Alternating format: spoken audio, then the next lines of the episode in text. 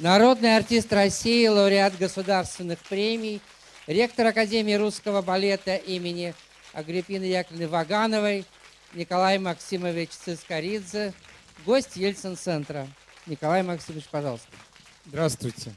Здравствуйте. Мне очень приятно здесь быть. И ну, вы многое что видели из того, что я делаю. Я не ожидал, что вам покажут этот фильм. А, вот, э, так что я могу рассказывать очень долго, потому гораздо было бы, наверное, правильнее, чтобы я рассказал вам и то, чтобы вам было бы интересно, наверное, услышать э, или о чем бы вы хотели просто поговорить, может быть. Может быть, подискутировать. Потому как бы если у вас будут направления, о чем бы вы хотели, чтобы я вам рассказал, я с гораздо большим интересом, и мне легче будет просто это делать. Что касается того, что вы видели, это есть замечательные люди, которые а, вот сделали целый ряд фильмов о академии, о том, что у нас происходит, о старейшем учебном заведении, которое в этом году, вернее, в прошедшем году а, исполнилось 280 лет. Это самое а, старейшее учреждение в области культуры и вообще в светском образовании. Потому вот так сложилось наше образование в России, что сначала нас стали учить балету, а потом только придумали все остальные школы. Ну, я не беру э, военные училища, потому что военные всегда жили отдельно по своим законам и по своим каким-то правилам. А, вот. А что касается вот э, нашего искусства, ну, оно такое. Оно преподается по старинке. я сам до сих пор не понимаю, как получилось так, что я попал в классический балет, и там на столько лет застрял, и до сих пор вот как-то так э, в этом всем пребываю. Иногда мне кажется, что я еще ребенок, и мне э, все это приснилось, что я сейчас проснусь, и будет как-то все хорошо и без этого. Иногда вот понимаю, что нет, все продолжается, и оказывается, что я все еще, все еще занимаюсь балетом. Вот. С чего начать? Что вам начать рассказывать? Я уже сегодня дал 4 или 5 интервью, потому мне я как говорящая собачка все интересно. Ну, родился я в городе Тбилиси, в Советском Союзе, в Грузинской ССР. А, моя мама была педагогом физики и математики. Родила она меня поздно, в 43 года, потому как бы, как бы то, чем она занималась до моего рождения, я не очень знаю. И, в принципе, она мало что рассказывала, и все, что потом я узнавал, это были какие-то рассказы людей. Э, ну, документов у меня мало, к сожалению, потому что как-то мама побеспокоилась о том, чтобы ничего, что она не хотела, никто бы и не узнал. Вот. Э, мой отчим на тот момент, когда я уже стал соображать, у меня был отчим, работал в торговле, он был э, по национальности армянин, мама моя грузинка и, мой папа э, грузин. А, так как маме надо было работать сразу, то она уже через месяц после моего рождения вернулась на работу, а у меня была няня. Меня воспитывала няня только потому, что не было бабушек уже, некого было звать в помощь. И вот мама нашла свою давнюю знакомую, пригласила. Она была украинка, потому у нас был такой настоящий Советский Союз в доме, говорили все на всех этих языках. А, приезжали разные родственники, то к маме, то к папе, то к э, няне. И потому быт у нас был такой очень интернациональный. Никто не думал о том, что я когда-нибудь затанцую и, за, э, и стану действительно с чем-то свяжу э, свою жизнь с искусством. И просто была всегда легенда, она была озвучена, она озвучивалась регулярно до того, как я попал в хореографическое училище. Родился я очень, ну так как я был поздний ребенок, я родился очень маленьким, ко мне было очень приковано большое внимание, потому что, ну вот, как-то с маленьким весом я очень родился. И в 13 дней, когда мне было, пришла вот няня уже к нам на совсем. Она прожила с нами до того самого дня, пока я, но мы не уехали в Москву уже учиться. А, и она, когда открыла пеленки, там мама говорила, что много ног лежало. И она так э, в шутку сказала, ну, балеруном будет. Ну, балерун случился Хотя это все время вспоминали в шутку, никто серьезно на это не ориентировал, никто меня не готовил. А потом уже так э, случилось, что просто мне казалось, мне хотелось на сцену. Я очень хотел сниматься в Яралаше, конечно, я хотел сниматься в детских, э, детском кино, но в, моем жизни, в моей жизни это все не сложилось. Уже когда я стал взрослым и стал уже народным артистом и прочее, Борис Грачевский все-таки меня снял в Яралаше. Он услышал в каком-то моем интервью, что я говорил, что я очень хотел узнать, где эта дверь, где просматривают на детей в Яралаше. Ну вот э, он меня тогда снял. И э, придумал для меня специальный сюжет. Э, мне, конечно, просто хотелось на сцену только из-за того, что мне казалось, там другая реальность. Я целыми днями был предоставлен сам себе. Я сидел дома с утра до вечера, играл. И так как я был самый маленький из всех племянников, и вообще у многих уже маминых сестер были внуки, то мне, естественно, отдавали все игрушки игрушек у меня было завались. Потому целыми днями мое, мое, мое детство было занято тем, что я развлекался. В общем. А в театр меня водили, ну, потому что ну, мальчиков из того, вообще и девочек, и мальчиков из того района, где я рос, это такой был район элитный, где жила аристократия и приличная профессура. Нас водили в театр по субботу-воскресеньям в консерватории на выставке. Это было как бы принято, да. И э, вот сейчас мне очень интересно рассказал Влад, что, э, Владислав, что э, в Тбилиси он бывает гораздо чаще, чем я, что с кинотеатрами там не очень, вот как бы кинотеатры посещаются, а в театр не попасть по сей день. Тбилиси очень такой театральный город, и у нас был ну, как бы и грузинский тюз, и русский тюз, грузинский кукольный театр, русский кукольный театр. Там драма такая, драма сякая, очень много разных театров. Потому как бы все субботы и воскресенья были заняты обязательно чем-то таким серьезным. Иногда очень серьезным, потому что мамина семья была достаточно приличная и знакома с разными хорошими людьми. Потому мне доводилось, они мне были все неинтересны, как вы понимаете, в детстве. Мне никакие эти разговоры меня не забавляли. Но иногда мне так было интересно, что они говорят на каких-то непонятных мне языках. Вот, потому что русский, армянский, грузинский я понимал, и на украинском размовлял, а вот они говорили на каких-то странных языках. Вот это меня единственное, что нравилось. Ну и потом, в конце концов, я увидел по телевизору балет «Спящая красавица». Там, было, там дети танцевали в какой-то из сцене. И в конце, в титрах я прочитал, там было написано. «А, принимают участие а, учащиеся Ленинградского хореографического училища. И я стал маме говорить, что ну вот видишь, дети же все-таки танцуют, значит, где-то есть это хореографическое училище. Но она мне, естественно, обманула, сказала, что это все в Ленинграде, что это очень далеко, что туда далеко ехать, что типа я тебя туда все равно не отпущу. Ну и а, я спросил, а в Тбилиси есть? Она сказала, нету. Ну вот, я ехал, а я был мальчик очень самостоятельный, я ехал, тогда не было интернета, как вы понимаете, да, узнать было негде.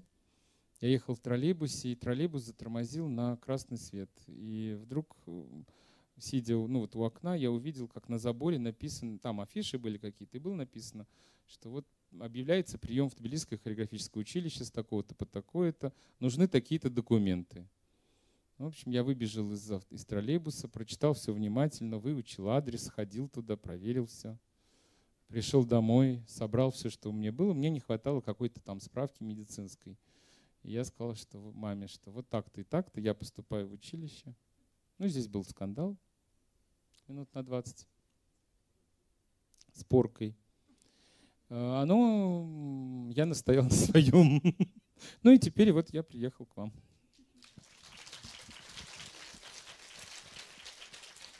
О чем рассказывать вам дальше?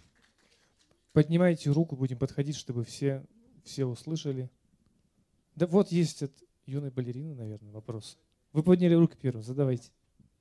А вот уже девушка. Тогда здесь будет второй вопрос. Добрый вечер. Э, Николай Максимович, очень рада вас видеть в нашем городе. Спасибо большое. Все.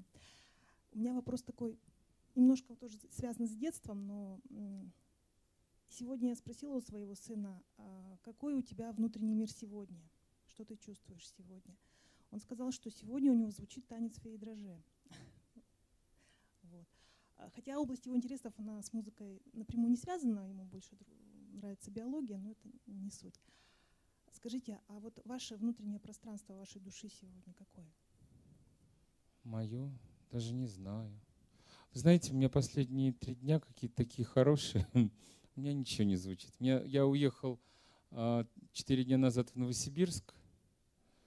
Приехал туда, и как-то вот с этого момента у меня какие-то события, все время люди, посещения, люди, новые музеи, театры, спектакли, что я на самом деле так отвлекся, я вот даже не знаю, как я обратно внырну. И я сегодня днем вдруг вспомнил, что ну, я педагогом еще служу, и у меня выпускной класс, и у меня в апреле госэкзамен у детей, и я про себя подумал, Господи, меня же финал не доделан, я же ничего не придумал, я же за эти три дня ни разу не сосредоточился. И э, музыка выбрана, она не звучит. Она не звучит, не хочет. Понимаете, я переел всего. Вот если честно, как, меня очень часто спрашивают, не, не переживаю ли я о том, что я перестал танцевать, там, не переживаю ли я о том, что вот там на сцену не выхожу уже. Знаете, я настолько вытанцевался, вынервничался, я столько волновался, э, что я так, с такой радостью с этим расстался, что когда я иногда, вот 31 э, декабря в этом году, ну представьте себе, я 21 год подряд почти выходил на сцену в Щелкунчике 31 декабря. И я вот так э, в этом году еду, и думаю, ну вот надо бы хотя бы попереживать, что ли. В шестой год уже не танцую. Но хоть сегодня вот там около семи, вот это... А я был в Лондоне, что значит вот семь в Москве будет, когда вот там в Лондоне будет столько-то, что ну надо хотя бы так вот сесть и сказать, я переживаю. Я забыл. Понимаете?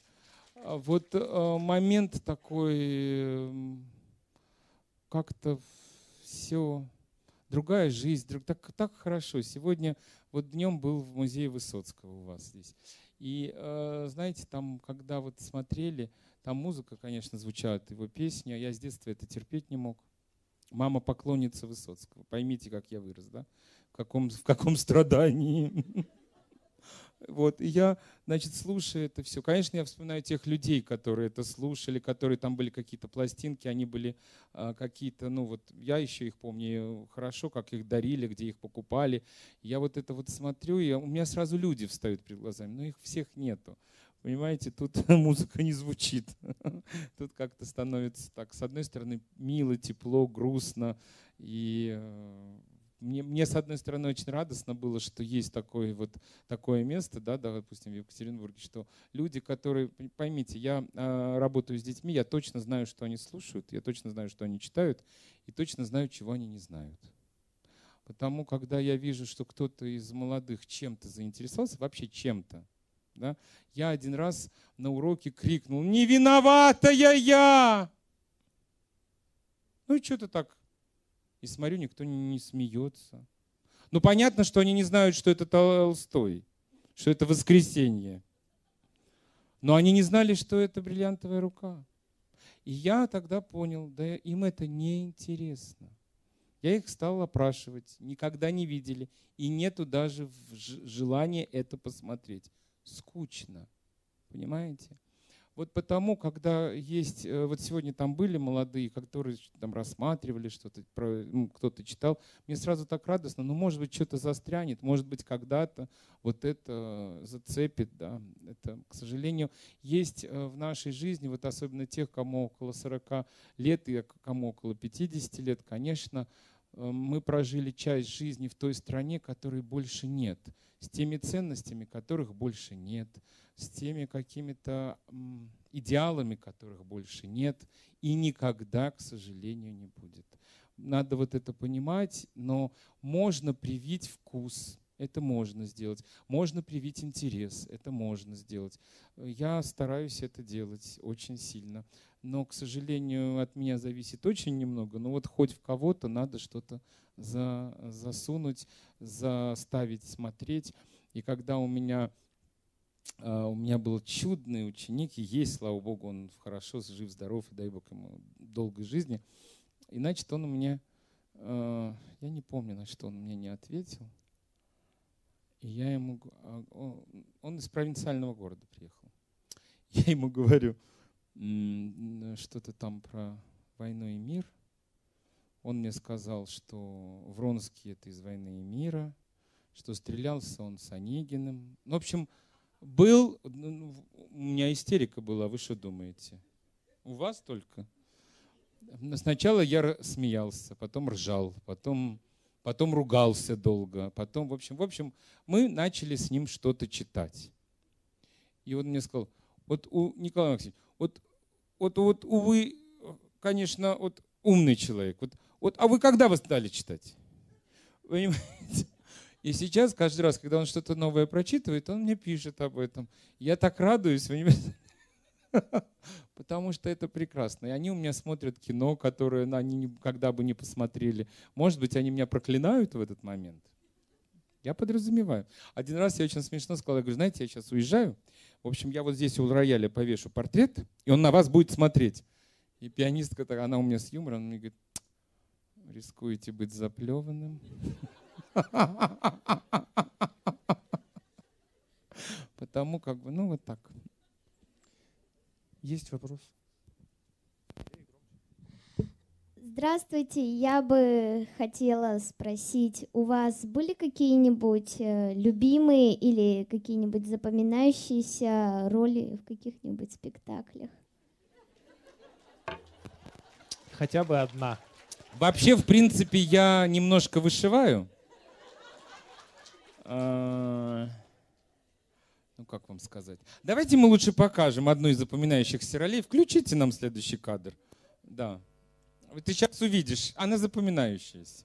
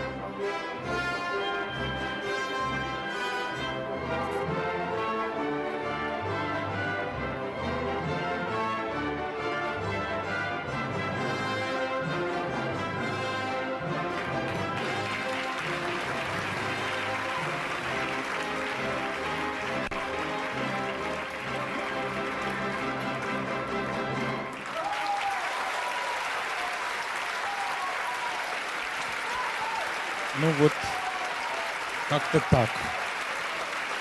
Можно это уже за... заворачивать. А, ну, дело в том, что это балет «Спящая красавица». Меня регулярно спрашивали по жизни моя любимая роль. Ну, я все время какую-то чушь придумывал, рассказывал, что следующее, рассказывал, что вот... А потом в какой-то момент у меня нечаянно выскочил, сказал «Спящая красавица». Он говорит, почему? Я говорю, а это единственный балет, где я не умираю. Так удачно, я там женюсь. Вот. Потому как бы, ну и все так как-то красиво, и что-то вот я летаю, и пусть вот кто-нибудь повторит так. Нет, конечно, прыгают, что-то там делают. Вот. А, мне просто очень нравилось вот в этом веке, это 17 век, да, там красивый принц. Зовут его Дезире, это значит на французском «желанный». Э, конечно, приятно, когда тебя зовут так, Дезире. Вот. Ответил я на твой вопрос? Да? Есть на последнем ряду вопрос. Здравствуйте, Николай. Будьте добры, расскажите про большой балет, про проект. Кто, кто вам там понравился? Как вообще вы давно ведь уже там? Про большой балет, в смысле про, про большой театр? Проект. Нет, проект «Большой балет». Я никогда на там культуре, не был. На культуре. Вы же понимаете, вы, я вы отказался... Жюри. А? Вы же жюри там. Никогда не был.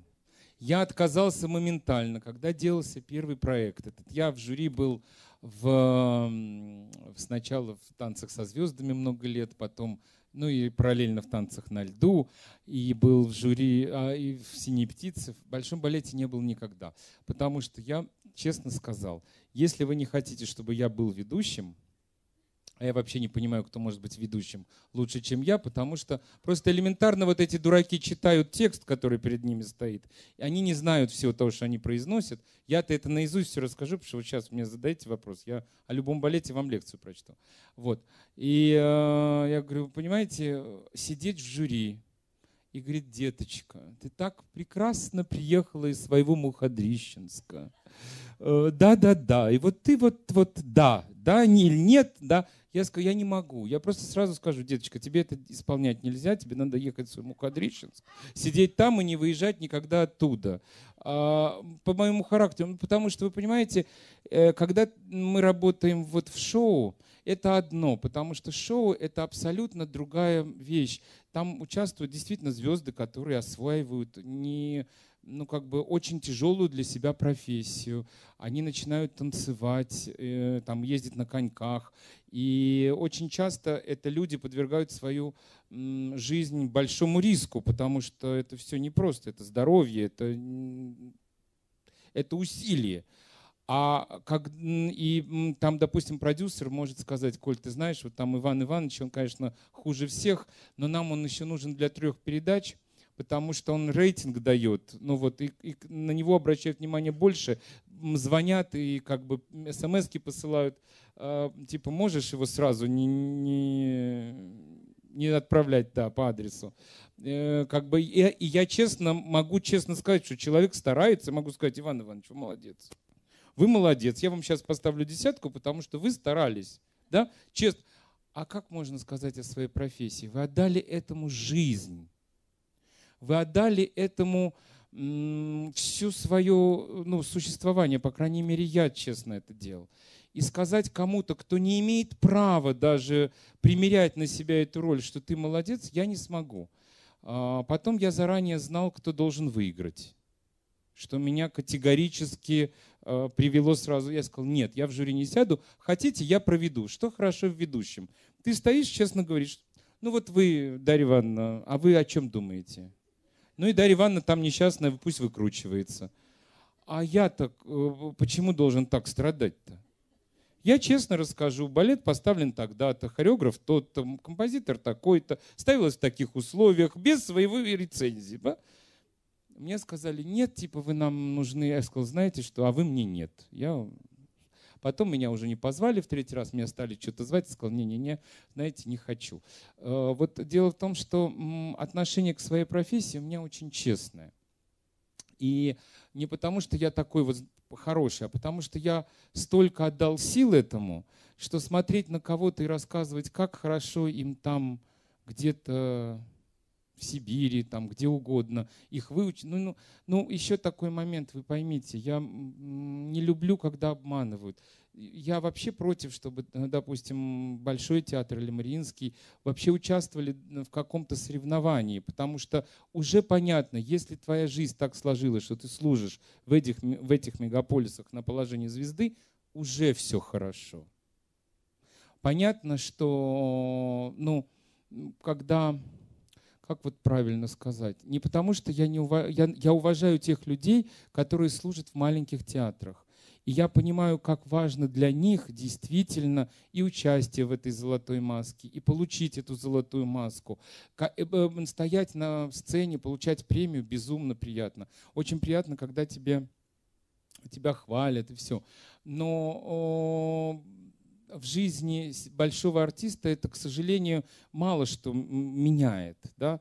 А вот для многих артистов вот в регионе это очень важно. И, конечно, нечестно сказать, знаете, Алиса Бруновна, вот в этом году вы были менее убедительны, чем Дарья Ивановна из Солнечногорска. А я такое видел неоднократно. И я один раз просто, я встал посреди и сказал, товарищи, нет, как Ниелова проиграла кому-то. Я, ну, ну не может этого быть, господа. Не, но это не может быть, потому что ну, только ее фамилия уже, ну, уже понятно, она выиграла. Понимаете? Вот для меня это очень честно, важно, и я горжусь каждой наградой, я очень ее люблю и очень как-то... Но я очень не люблю, когда вдруг несправедливо кого-то могут или возвысить, или несправедливо принизить. Это, это нехорошо. Вот. Потому в большом балете я ни разу не принимал участие. Я не знаю, что там делается. И мало того, я вам честно скажу, я никогда не посмотрел ни одну передачу. И так получилось, что, э, ну, так или иначе, ну, в учительской, в буфете мне рассказывают мои, наши педагоги, особенно дамы старшего поколения, э, которые еще видели дореволюционным. Я все время говорю, ну вы же Екатерину провожали в школу вторую. Да, я с ними все время подшучиваю так. Но они, конечно, со мной там, я говорю, ну вы же в революции там принимали участие. А, да, но они, они иногда возмущаются, приходят так сильно тем, что они увидели. Я понимаю, я говорю, боже, какой я счастливый, а я не смотрю телек, чтобы не расстраиваться. Вот так что, извините. Да. А, Добрый вечер. А, У меня такой вопрос. Э, Скажите, пожалуйста, с того момента, как вы стали ректором а, Вагановской академии, приглашали ли вы туда новых педагогов?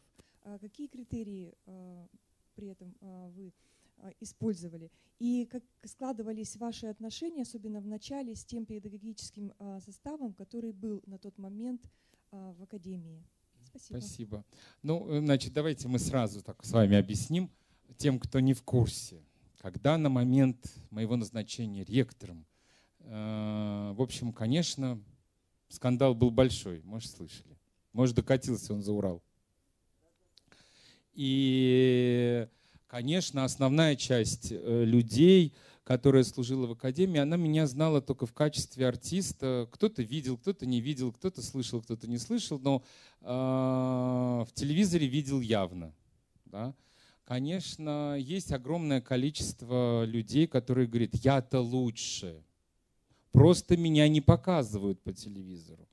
В голову этим людям не приходит такая фраза, что, ну не фраза, а идея, что их не показывают по телевизору не просто так. Вот. Это одно. Второй момент. Ко- Было количество людей, которое хотело эту должность. Хлебная должность. Там можно уводить средства. Что и доказала проверка, которая тут же пришла и показала, сколько только за последний год предыдущий ректор увела. Но а, это еще и очень почетная должность. Все идут к тебе на поклон перед получением дипломов, э, оценок и перед поступлением. Хочешь, не хочешь, все кланяются и что-то просят. Просят, просят, просят. И это положение людям нравится, понимаете? А тут назначили не нашего типа, да? И на этом огромное количество людей вышло с амбраз- так вот. Сейчас мы покажем, где здесь зимуют. Ну, показали сами себе. Вы понимаете, в чем дело? Я пришел, я знал, что я буду делать. У меня была четко, ну, я понимаю в своей профессии. И э, те, кто хотел бойкотировать, они начали что-то. Я сказал, ну хорошо, ну бойкотируйте, ну ради бога, ваши. Тот, кто бросил заявление, это был один человек. Он бросил заявление, но ему подписывал заявление не я, а человек, который работал передо мной. Типа, она, эта женщина, возбуждала так, что вот сейчас уйдут все. А, Конечно, никто не хотел уходить, потому что людям работа нужна. И потом как бы каждый человек все равно прикипевает к своему месту. Это второй момент был. И третий, другие боялись, потому что им, их все время им угрожали. Им говорили, вот, будешь с ним работать, ты предатель, ты предатель петербургского стиля и так далее. Какой-то человек... А это был ноябрь месяц. В декабре обычно наша школа с 1934 года танцует балет «Щелкунчик» Мариинском театре. И мне надо было готовить эти щелкунчики. Ну а так как все ждали звезду из телевизора, мне задавали такой вопрос. А вы репетировать умеете? Я говорю, ну как-то попробую, наверное, да? Мне говорили, а вот э, а нашу версию вы знаете. Они, а, понимаете, настолько глупые люди, что при интернете не могли поинтересоваться просто моей биографией. Они бы поняли, что за несколько лет до этого я в э, театре САЦ эту версию ну, адаптировал для этой труппы, что версию я знаю хорошо. Дальше мне задавали вопрос, а вы вот в микрофон можете говорить, да, вот у нас же такая вот типа вот была такая вот такая, вот она все время вела репетицию. Ну, как-то я справлюсь. Микрофон в руку возьму. Ну и вот э, я пришел на репетицию, стал вести репетицию, ко мне подсел один из старейших педагогов и стала говорить, ну вот очень нехорошо, что там вот типа такая-то не приходит. Она, значит, стала изображать, что она безумно болеет. Я говорю, почему это? Она говорит, ну вот девочкам же нужен женский глаз. Я говорю, а кто вам сказал это? Ну как же, ну все-таки женщинами же должен репетировать женщина. Я говорю, ну а Чикетти, который учил Павлова, он был идиот? Нет, не идет, да, был? Ну, странно так, да. Ну, как-то вот так вышло у Чикетти. Говорю, а вот Лавровский репетировал с бессмертного Жизель. Идиот был, да? Не мог? Странно, гениально объявлено. Ну и так далее. В общем, как-то я так ее... Я говорю, а потом я говорю, скажите, а вы женщина? Она мне говорит, да. Я говорю, вы же педагог? Она говорит, да. Я говорю, сколько лет вы работаете? Она говорит, уже 40 лет. Я говорю, прекрасно. Вы можете помочь девочкам? Не мне, мне не надо, я умею. Она говорит, ну, наверное. Я говорю, о чем вы боитесь? Я говорю, если не боитесь, посетите, я, я проведу. Ну, в общем, недели полторы они на меня смотрели и поняли, что я без них умею, что все получается, что все складывается. И они стали ко мне так подсаживаться уже поближе вот так. И, а я им говорил, не-не-не-не, не надо, вы отдыхайте, отдыхайте. Вот сядьте там, отдыхайте.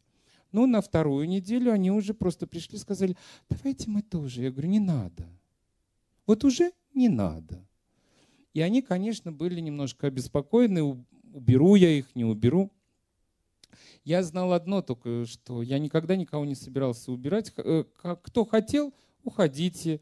Потом в какой-то момент я их всех собрал и сказал, господа, знаете, что я вам скажу? Вот когда-то мой земляк Георгий Александрович Товстоногов пришел в БДТ, тоже там ему строили рожи, бойкоты какие-то. И он нам сказал сакраментальную фразу «Я несъедобный». Вот я вам хочу сказать, я несъедобный, нравлюсь я вам, не нравлюсь, мне абсолютно все равно. Детей с вами крестить я не собираюсь. Давайте работать. Хотите, пожалуйста. Не хотите, правила будут вот такие. Ну и перечислил им какие-то свои первые пожелания все стали с удовольствием работать. А уже к выпускному спектаклю, вы понимаете, было такое, когда все поняли, насколько им стало лучше, что их э, никто не унижает, что у них, да, правда, на них наезжают очень часто, требуют, что у них поднялась зарплата сразу в два раза у всех, что их перестали увольнять каждый год, что, оказывается, я их ознакомил с трудовым законодательством. Я им рассказал просто, как оно на самом деле в ТК написано. Они были все очень удивлены. Там вообще было, знаете, такое немножко царство снежной королевы. В чем происходила вещь? Вы понимаете, это, эта школа, она стоит на удивительной улице. Стены там толстые. Туда попадая на эту территорию, вдруг ты понимаешь, что ты в каком-то другом мире на самом деле. Правда, там не чувствуется времени. Там, находясь, такое ощущение, что вот не было еще революции, не было войны, не было ничего. Что вот как там очень хорошо. Там живет, правда, Терпсихора живет. Но, в принципе, ее туда не пускали последние лет 30 перед, перед моим приходом. Ее просто, они даже не проветривали форточку, не открывали, чтобы, не дай бог, петербургский стиль не улетел. Ну а я просто пришел и открыл окна и сказал, залетай, залетай обратно, не летай больше. Вот. Что касается новых педагогов, вы понимаете, конечно, я со временем какие-то люди ушли, потому что ну, они себя вели просто настолько вызывающе, что э, их не я увольнял, их коллектив просил покинуть просто помещение. И я брал э, тех, кто квалификации нам подходит. Это в основном э, бывшие танцовщики и танцовщицы Мариинского театра, мои коллеги, уже моего поколения, потому что есть у нас большое количество людей, которые за 80 лет, э, которым уже потихонечку надо, ну, они перестают сами вести классы, они преподают педагогам. Э, это совсем другая работа. Вот преподавать педагогам и учить детей. Понимаете, дети забирают колоссальное количество энергии, они вампиры. Иногда я прихожу после класса, вроде я перед классом позавтракал. Как я хочу есть. Вы не представляете. Ну прямо выпили дети все, они энергетику тянут сильно.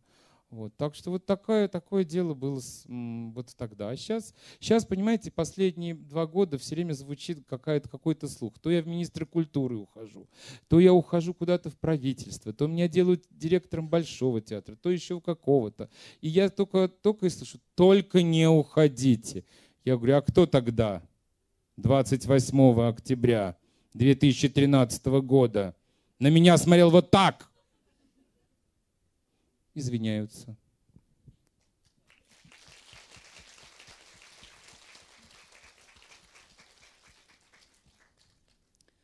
А, добрый вечер. По очереди, будьте а, любезны. Можно?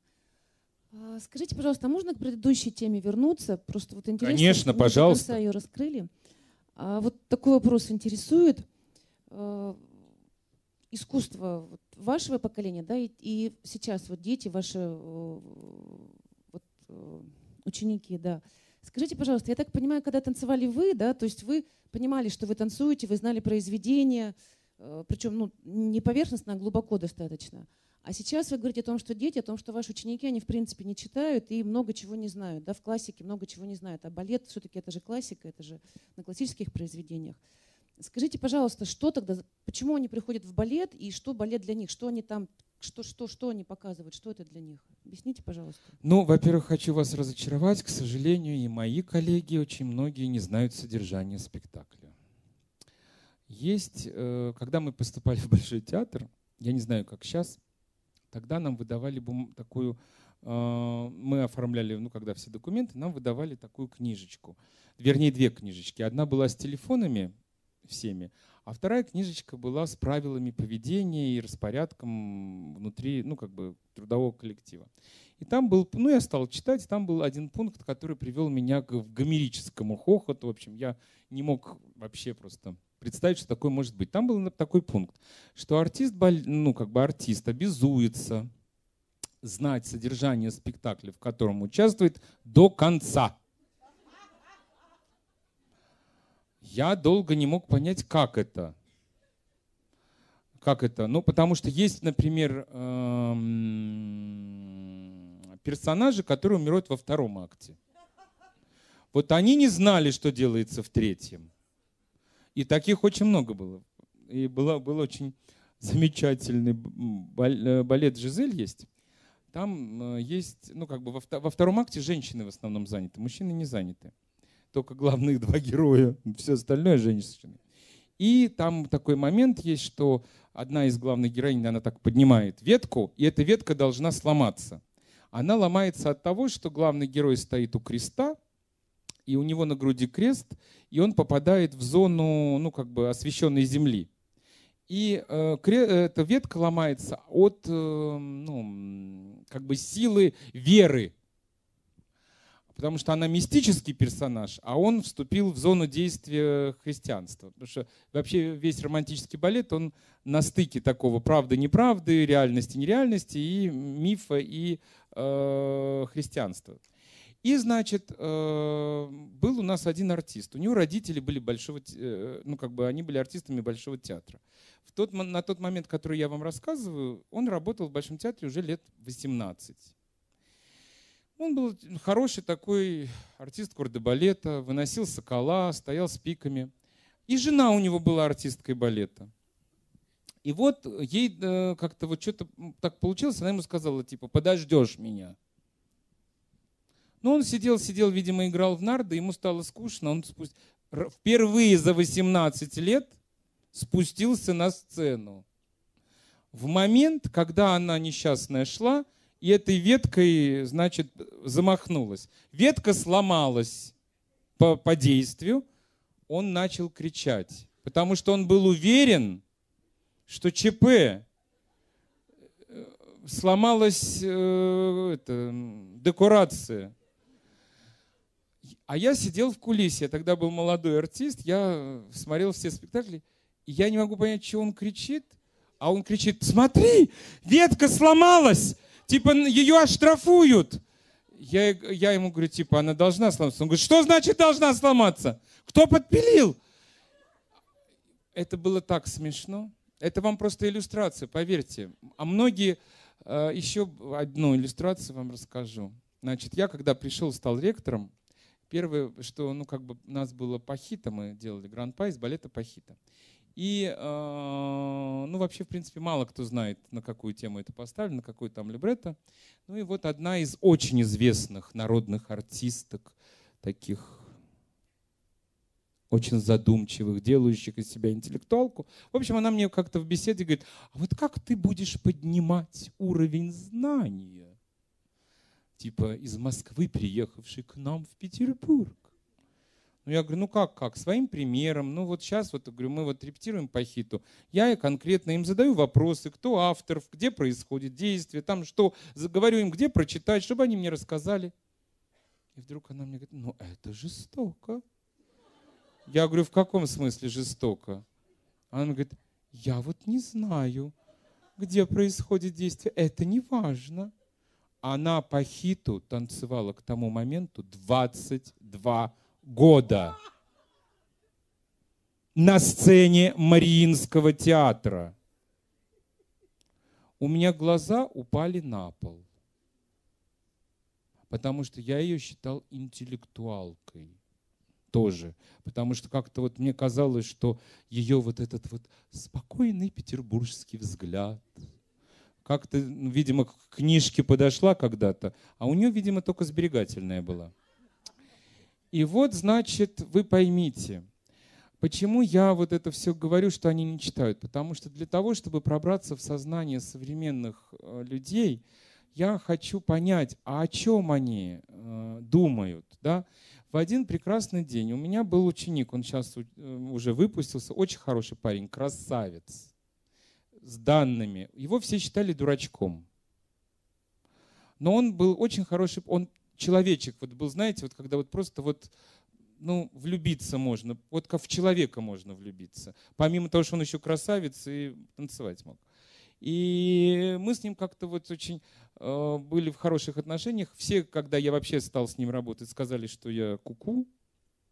Когда он выпускался номером один, э, их педагог, кто учил их в первом классе, она рыдала и говорила, Николай Максимович, это невозможно. Этого мальчика четыре раза отчисляли.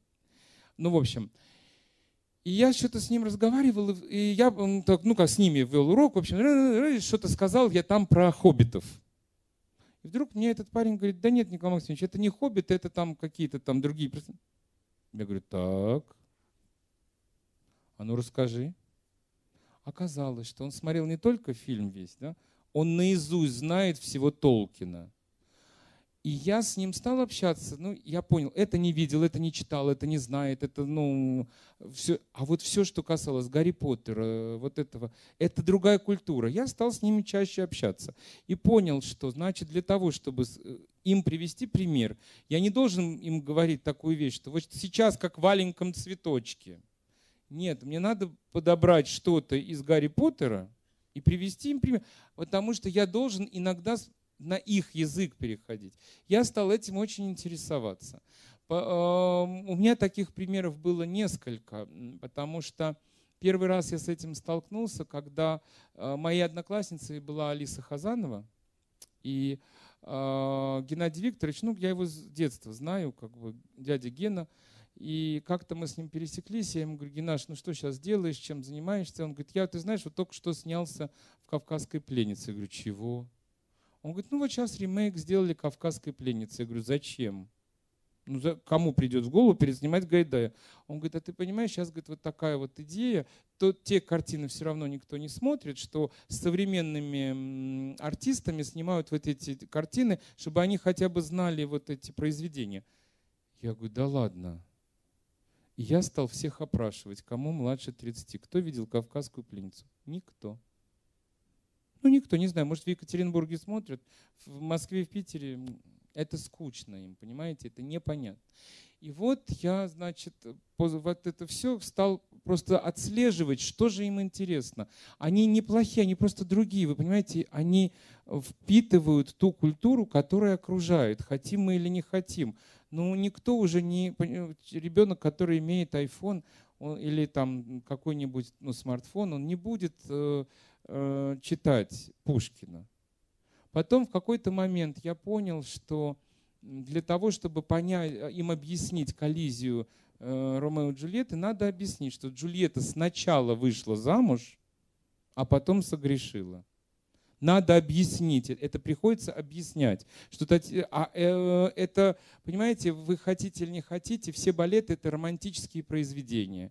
Э, хотим мы или не хотим, все оперы это так или иначе написаны людьми, которые с детства э, учили закон Божий. Даже если они были другой конфессии, они учились в европейских школах. Да? И надо было э, катехизис ответить. А, потому своих героев они наказывают сообразно Библии. И там э, фабула очень часто сообразна библейским сюжетом. Потому со своим классом, когда я ему стал преподавать, первое, что я сделал, я им дал в руку сказки и мифы Древней Греции и заставил выучить наизусть.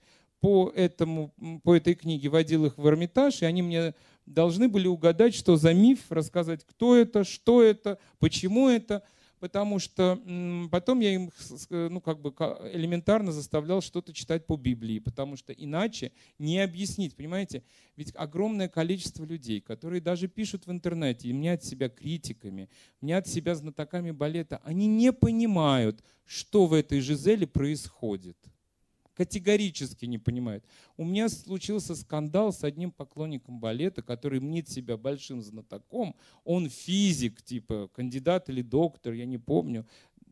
Пусть будет подальше от меня, чем дальше, тем лучше. Он мне стал что-то доказывать. Я сказал, простите, но я что-то понимаю в этой профессии. Он мне стал опять говорить, я же профессор. Я сказал, ну да, я народный артист. Разница есть? Чувствуете, да? Вы профессор физики, а я в балете. Он все равно не понял. Ну, в общем, долго меня поливал и до сих пор поливает. Вот. Но дело не в этом. Понимаете, вот они же пишут, и они не понимают, о чем там. А там все очень просто, там поставлено, там должен этот крест, он очень много значит. Понимаете, когда вы приходите на балет Жизели, видите на сцене кладбище, и не видите при этом, допустим, забор, потому что Жизель не похоронена на кладбище. Она не может быть похоронена на освященной земле. Она, ну, как бы не успела причаститься, да, перед смертью. Э, Ее, и в либретто, все это очень подробно в старых либреттах писали. Она похоронена в лесу у дороги, да, кладбище должно быть, если нарисовано, только там далеко, за оградой, потому что всегда кладбище — это священная земля. Вспомните жизнь господина де Мольера. Вспомните, какая была борьба за то, чтобы его похоронить на священной земле и так далее и тому подобное. И как король задает вопрос э, епископу, а до какого до какой глубины доходит освященная земля? Он говорит, типа, на 2 метра там столько-то. Он говорит, похороните его ниже. Понимаете? Это все очень важно. Э, люди это не понимают, а так как это мистика и сочетание, и таких произведений я могу вам много-много очень перечислять и объяснять, что, но я хочу, чтобы мои ученики хотя бы не позорились, потому что когда я один раз прочитал в интервью моего коллеги, он сказал, зачем мне читать Спартака? Он Спартака исполнял. Я смотрел фильм «Гладиатор». Ну все принципе, после этого надо не заходить в это заведение. Вот так как-то. Я ответил на ваш вопрос.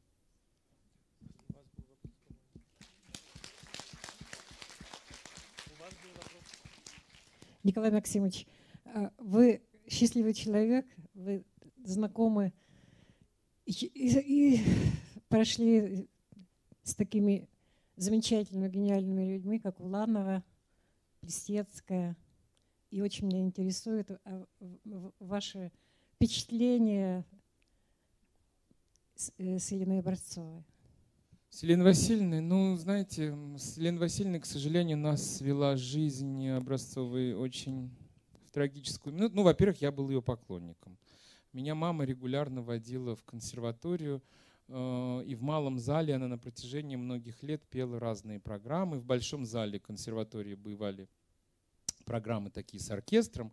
Э, иногда и были программы, где Важа Чачава играл, ну, там они арии в основном пели, а вот романсы, какие-то там э, иностранные песни. У нее много было всяких разных таких чудных программ, она пела в малом зале консерватории. И вот туда мы ходили с мамой регулярно, и Елену Васильевну я очень любил. Она, во-первых, была колоритная, очень женщина, очень красивая.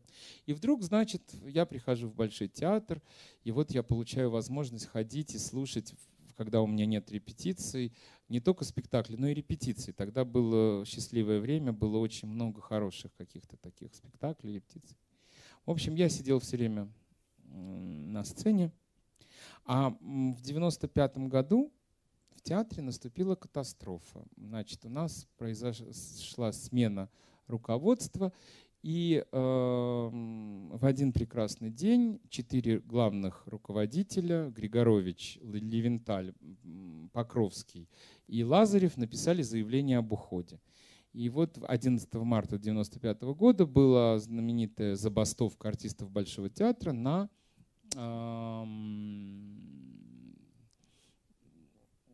прямо на э, спектакле «Ромео и Джульетта» мы вышли к публике и сказали, что мы не будем значит, петь и танцевать, потому что мы против там, этого этого. А, мы надеялись тогда, что демократия, в общем, мы будем услышаны. Естественно, мы были не услышаны. Ночью уже побежали люди, которые стали требовать от нас подписать, что нас заставили. В общем, получилось так, что я был единственный из всех солистов, кто не подписал. Но я был тогда мальчик совсем юный, я официально был не солистом, я был артистом кардебалета самой низшей категории, это вторая категория. Да, я уже танцевал спектакли, я вел спектакли, но по документам я был никто. И как раз дирижером на этом спектакле был Альгис Марцел Журайтис. Это был ее муж. А Альгис Марцелыч, он еще играл мне спектакли, когда я был в школе, еще учеником. И как-то ко мне он относился всегда очень так это хорошо. Вообще ко мне э, э, такие все старейшины относились хорошо очень. И э, с ним у меня была такая еще сцена связана, что когда мне дали первую роль, я не, я не ожидал, что сейчас меня попросят ее исполнить на репетиции. Я сидел в зрительном зале, ел яблоко, и в этот момент там были еще, ну там несколько новых было исполнителей для этого балета «Золотой век». И вдруг Наталья Игоревна Бессмертного остановила прогон и сказала, Юрий Николаевич, вы знаете, Григоровичу, вот у нас есть Алочка и такой-то парень, вот они хотели бы пройти, можно мы им позволим? Он сказал, ну раз мы им позволим, давайте Колька вариацию станцует. Ну, я в таком виде с яблоком побежал на сцену, не разогреваясь ничего, мне стали играть это, я станцевал. И а это я работал в театре третий месяц, наверное. И э, мне зааплодировали, когда я закончил. И когда я... А вот здесь вот стоял рояль, а он сидел у рояля. И я, проходя мимо него, он мне говорит, ну я тебя и поздравляю, и не поздравляю. Сегодня началось твое горе в этом театре. Я говорю, почему? Он мне говорит, а здесь никому не прощают успеха. Будь осторожен. Вот. В общем, с этого момента пошли все приятности и неприятности. И э, вот как-то, ну, Альгис Марцелович, он ко мне был такой очень милый человек. В общем, там уволили всех. А меня оставили. А те, кто не подписал, вернее, те, кто подписал, но на что-то надеялся, они все взяли больничный лист. И, в общем, а спектакли должны были идти. И все время возникал вопрос, кто знает порядок? Ты скорее, ну пусть он станцует. Ну, в общем, ну, вот так вот я за первые месяцы нового руководства исполнил очень много ролей и как-то вообще вылетел в звезды. Меня уже сделали ведущим солистом сразу. И вдруг э, так сложились обстоятельства, что был юбилей Григоровича. И он отказался приходить в Большой театр – он сказал, что он будет праздновать в Мариинском театре. И мы приехали, а за все это время, вот что я вам рассказываю, что я стал типа звездой, там, идет суд, их постоянно судят, этих людей. Он шел очень долго. И э, приходили все эти люди, которые, ну, кто-то свидетельствовал за, кто-то против, кто-то говорил, типа, нас заставили. Ну, в общем, там было все, грязь вся была вынута. И все время показывали бумаги, что вот, видите, все подписали. Ну, кто-то говорил, нет, не подписали не все. Типа Цискоридзе еще дышит. Вот. И э, я поехал в Петербург поздравлять Юрия Николаевича с юбилеем. И так как я был единственный не подписавший, он мне, я ему позвонил, что я приеду, он мне сделал билет. И я э, пришел, взял этот билет, мне оказалось, что билет в царскую ложу. Я открываю дверь, захожу. Сидит Журайтис, который только вот был, ну еще под вот, судом, и Образцова. И Альгис Марцелович говорит, Лена, это тот мальчик, который не подписал. А она говорит, да ладно. Я думала, он говорит, у нас в Мимансе работает, он все время на сцене в кулисе сидит. Он говорит, да нет, он оперу любит. И она меня обняла, и, э, ну, я расцеловала и сказала, все, типа, мой дом, твой дом. И действительно, с этого момента я был э, под особым покровительством Елены Васильевны. И если, допустим, я приходил на концерт какой-нибудь, э, и она меня видела в зале, она все время какой-нибудь из романсов говорила, это я посвящаю моему любимому Колечке Цискоридзе.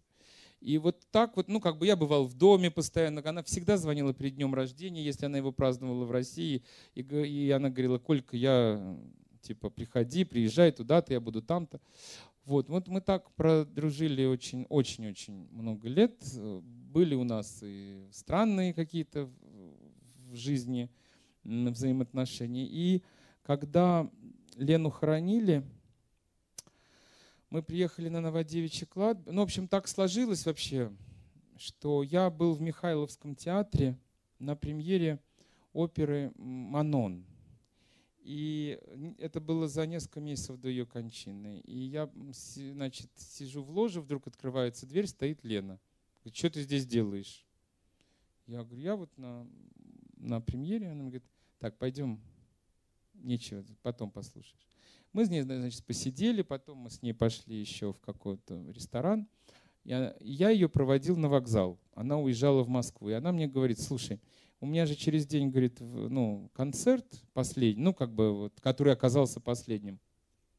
Она говорит, Колька, все юбилеи ты был в зале, ты должен приехать. Я говорю, Елена Васильевна, середина недели, я не могу. Она говорит, ты должен приехать. В общем, я приехал на этот концерт.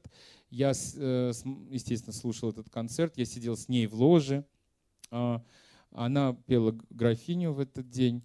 А потом был банкет. И на банкете уже, когда мы сидели, там были министры, там были все, кто только можно, какие-то известные люди, друзья. И в какой-то момент ко мне подходит ее домработница и говорит, Колька, ты знаешь, говорит, если ты ее сейчас не уведешь, ее никто не уведет. Ну, как бы, да, на тебя она не пошлет. Типа, нас она уже всех... И я к ней подошел и на ушко говорю, Лен, пора. Она говорит, да, пора. Она меня взяла за руку, и мы с ней пошли. Ей было уже очень тяжело ходить. Это в подвале Большого театра. В общем, мы шли очень долго. Мы, на каждом шагу был анекдот. А, мы вспоминали, кто здесь стоял в 85-м на этом месте, на контроле, кто был в 90-х годах, а кто был, когда она пришла вообще в труппу.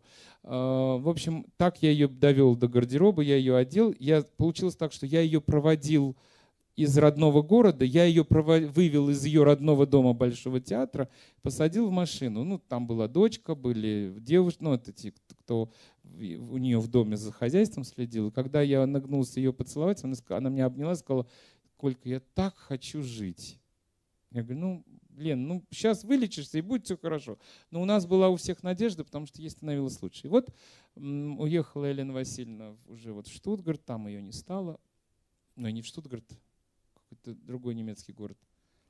Ну, в Лейпциг, в Лейпциге я не стал. И Новодевичье кладбище, прощание с Леной Васильевной. И вдруг ко мне подходят и говорят, Коль, мы вас очень просим, мы знаем, как она вас любила, донесите ее крест до могилы. Вы знаете, вот если бы мне тогда, когда я сидел в зале ребенком, вот таким же маленьким, слушая какие-то концерты, мне бы сказали, что именно я понесу ее, ну, я ее провожу из Петербурга, я ее провожу из Большого театра выведу, я буду нести ее крест до могилы, я бы в жизни бы ну, не поверил. И вот, ну вот так вот в жизни в нашей э, случилось. Но чтобы вы поняли, что, что из себя представляла Елена Васильевна, вот под финал, чтобы хорошее было у вас настроение, расскажу. Утренний спектакль «Пиковая дама». Начинается он так, что летний сад, и Герман в летнем саду, и графиня должна войти, значит, набережная Невы на сцене, все, и с центра должна появиться графиня. И Лена стоит уже там заряжена за задником, там хор, там куча народа, значит, стоит, ну, потому что по очереди выходит хор, там дети, детский хор. И Лена ходит там, а э, мы могли за, за кулисами так пробежаться. И я, значит, так пробегаю мимо нее, ну, она настраивается, я же не буду ее отвлекать. И я, она меня видит, видимо, боковым зрением, она меня так хватает и говорит, подруга звонит подруге и говорит, меня бьет электровибратор. Она говорит, раз бьет, значит любит. И пошла. Вот это была вся Елена Васильевна. Вот она была вся в этом. А в любой момент она звонила, рассказывала анекдот и была очень веселым человеком. Вот.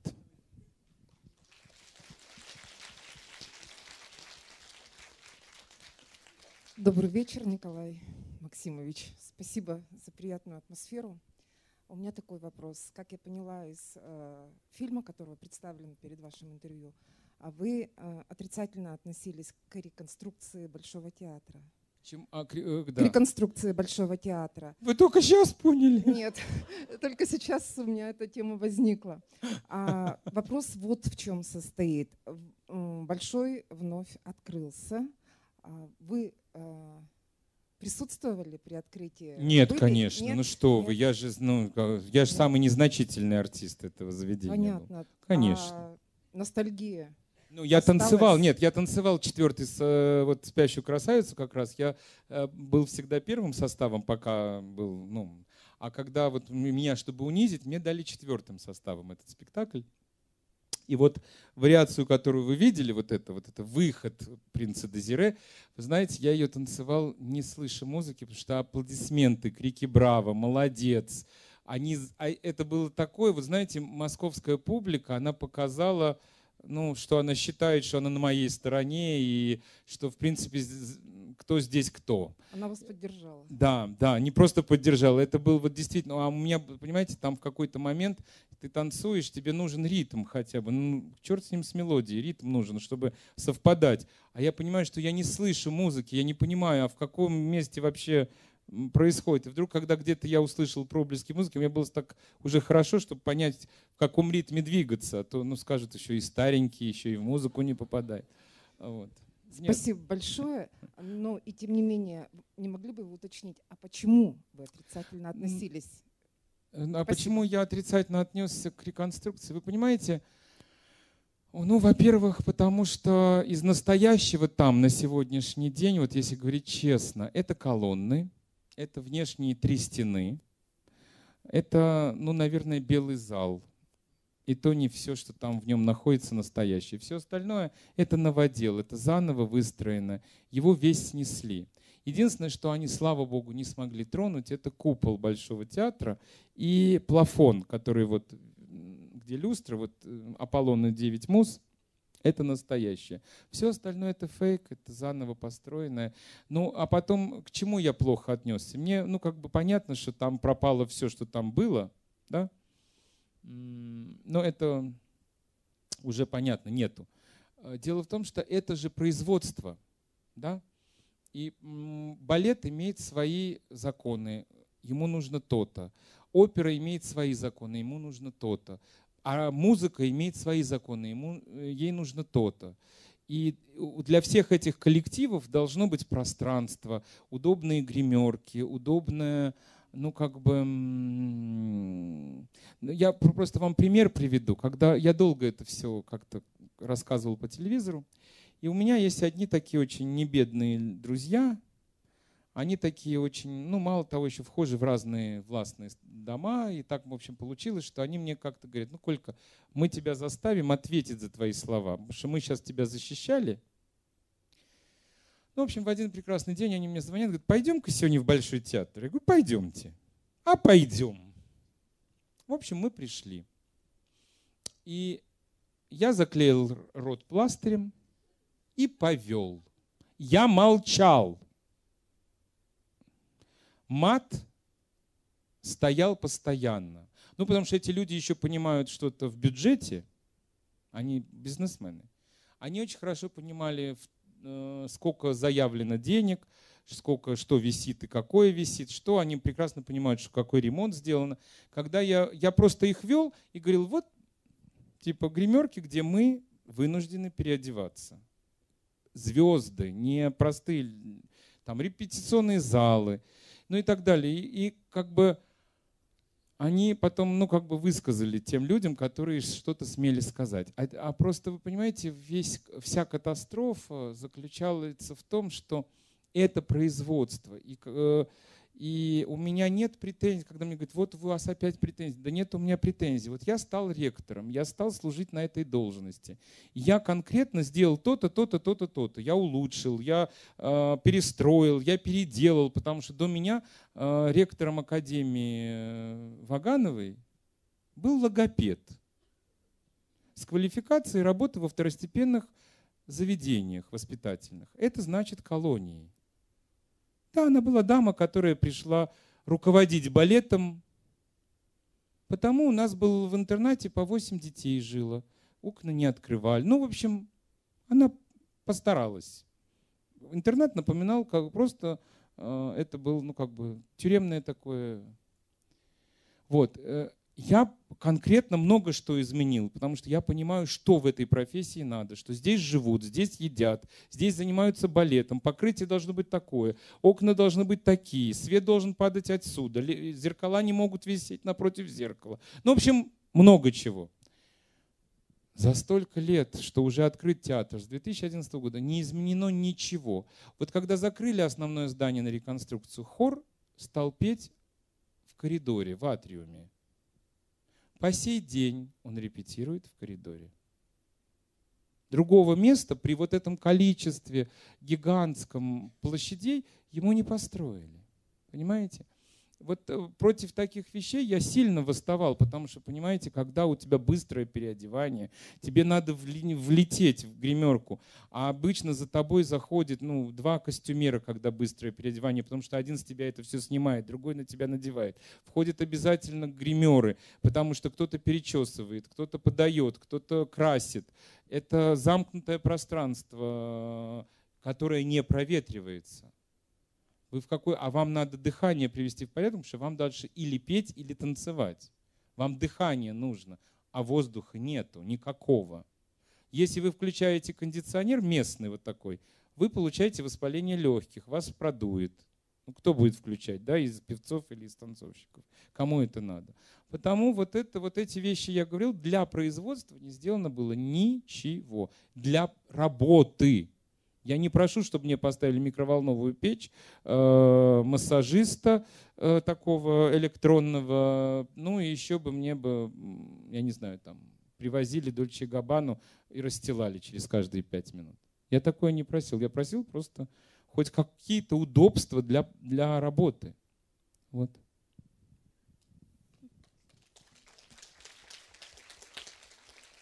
А, добрый вечер. Скажите, пожалуйста, а как вы относитесь к современному балету? И какой вам больше нравится, классический или современные постановки? Ну, я артист класси- классический.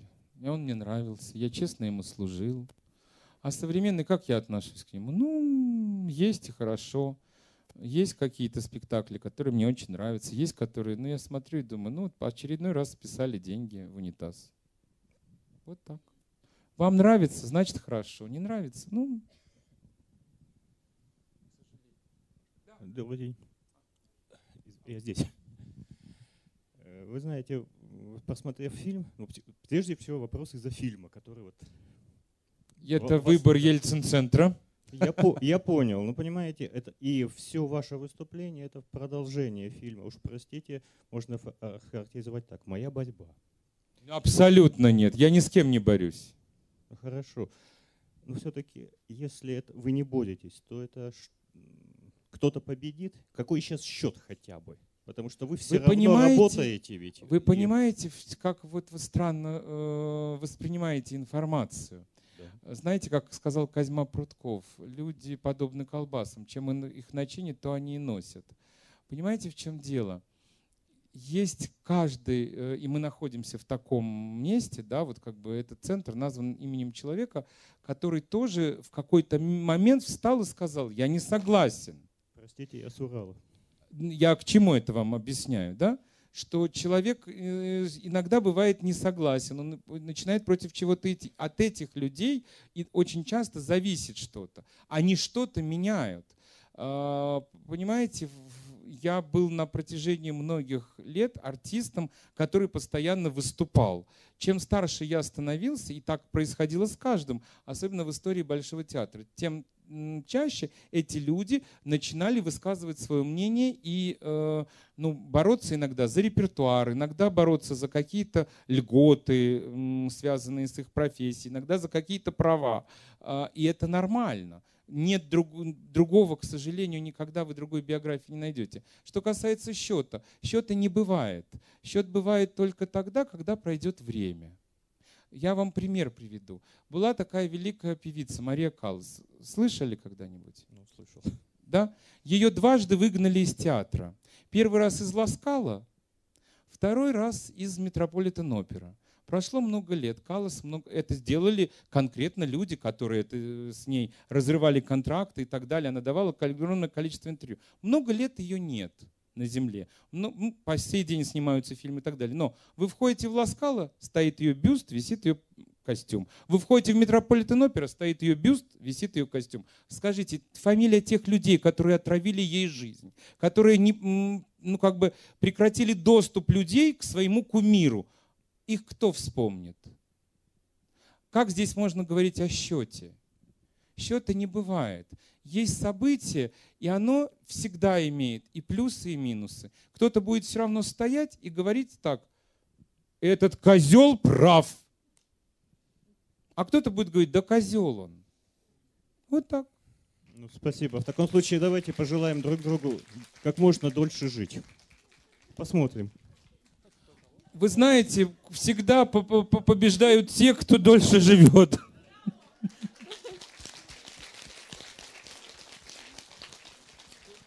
Тут тоже хотят спросить, просто спустите потом микрофон. А, добрый вечер, Николай Максимович. Огромное спасибо за то, что вы есть. А, вопрос касается вот чего. Когда-то вы приезжали в наш город с шоу «Четыре короля». И вы танцевали Бизе Кармен. Вопрос, почему Кармен, но личное впечатление, вот мне было безумно жаль, что вам не дали станцевать все. БК, Кармен, Хосе, Солдат, всех. Подождите, что... я же все станцевал. Я четыре вариации там танцевал. Было мало. Как? Она ну, идет 12 Че... минут, там печень Че... уже выплевывалась. Вы что? Это никто больше не может. Нет, я имею в виду вообще весь спектакль. Спасибо большое Почему за... Кармен? Вот Сейчас я вам объясню. Сейчас вам это тоже очень смешно. Дело в том, что мне в детстве, представьте себе, 8, присядьте, пожалуйста, а, был 80 эм, какой-то год, по-моему, то ли 80 то ли 81 в общем, я маленький слышу, что говорят, что приехала Плесецкая в Тбилиси, а я еще не учился балет, еще никто не знал, что я в балет попаду. И вот, в общем, все вокруг там что-то носятся, рассказывают про этот спектакль, она будет танцевать Кармен, ля-ля. Мама достает два билета. И я знаю, что я пойду. В общем, половина города, которая шла, рассказывала, какие они счастливые, что они увидят Плесецкую. Та, которая не достались билеты, говорили, ну что на нее смотреть, она же старая. Ну, в общем, мне стало еще больше интересно. И я вам могу сказать, что я ничего не помню, кроме, вот открылся занавес, она стояла. И все, вот я увидел и так, все. Ну, я не могу. А потом, когда возникали вопросы о Кармен, я все время говорил, ну, понимаете, ну так никто не сделает. А вот что-то там вот опять и, и, и, и, и, и, ну, зачем? Прошло время, и в моей жизни случилась встреча с Роланом Пяти. И это был очень интересный, во-первых, ну, один из самых гениальных балетмейстеров 20 века, и очень интересный человек, и человек, который действительно ко мне относился очень неординарно. И когда возникла идея как-то его юбилея, он э, ну, как бы там все танцевали кусочки из его балетов. И я танцевал тоже. И он для другого артиста, для Мануэля Легри, сделал вот такую компиляцию. И когда мы приехали, он мне сказал, говорит, ты знаешь, говорит, но Мануэль танцевал весь спектакль, целиком этот балет. Он мне сказал, говорит, я вообще, когда это делал, я это делал для тебя, ну, может, когда-нибудь станцуешь. Ну, я подумал, вот польстил, сволочь, отдал-то другому.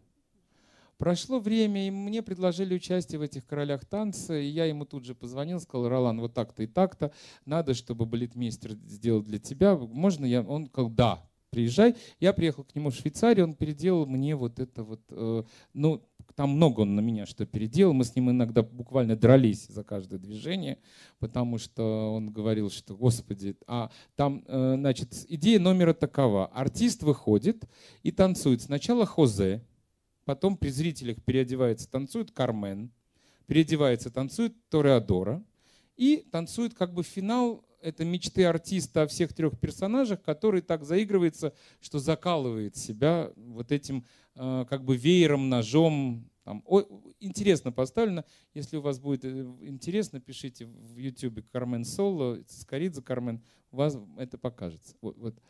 И мы с ним долго это готовили, он все время мне говорил, что вот там, когда особенно я Кармен танцевал, что это, э, ну вот, что я очень это делаю как-то вызывающе сексуально. В общем, мы, за, мы боролись за каждое движение. И э, почему мне хотелось, понимаете, если бы это был просто балет, какое-то участие в балете, вот в том балете была Плесецкая, были очень хорошие, там и Годунов танцевал в том балете, и Радченко был потрясающий Теодор, а, а вот в версии Ролана Пяти Хазе танцевал и Нуриев, и ну кто только не танцевал. Думаю, ну что вот с ними соревноваться со всеми? А тут ты сам себе. Легрик, тот, кто видел, понятно, отдаст предпочтение мне. У меня не было сомнения в этом. И, значит, мы танцевали в Нью-Йорке. Ну, сначала в Лос-Анджелесе, потом в Нью-Йорке. И в Нью-Йорке мы танцевали в начале года, это был февраль месяц. И, значит, э, а американцы очень смеются, они люди, которые умеют смеяться. Вот вчера меня, кстати, поразило в Свердловске, ну, публика так как-то, она ждала, когда закончится, потом они поаплодируют. Так они во время... А американцы, они во время и аплодируют, и смеются, и, в общем... Когда они видели, что я переодеваюсь, сейчас буду танцевать женскую вариацию, в зале стоял стон. Люди хохотали, они это воспринимали как комедию. А, ну и везде вот на вот эту вариацию женскую реагировали по-разному. И вот, э, когда закончился год, что приятно, вот самое приятное, ну вы представьте себе, что в Нью-Йорке очень много театров, и каждый день что-то происходит то в области балета они меня выделили как событие года. Они дали событие года мне за исполнение Кармен. Мне это было прежде всего очень интересно, потому что у меня, конечно, перед глазами вот эта поза Плесецкой, она навсегда будет стоять. И когда я танцевал, значит, это вот в Нью-Йорке, мне мой один знакомый сказал, я знаю, кого ты танцуешь. Я говорю, кого? Он мне говорит, не, не Кармен. Я говорю, а что тогда? Он говорит, интерпретацию Калас. Кармен. Вот ты танцуешь и поешь ее акценты. Я говорю, это правда. Но он просто меня давно знал, потому что Мария Каллас э, записала Кармен на пластинку, но никогда на сцене это не исполнила, потому что она не умела танцевать, она очень стеснялась, что она, а там есть сцена, где Кармен должна танцевать. А, вот я подумал, ну вот она спела, а я станцую.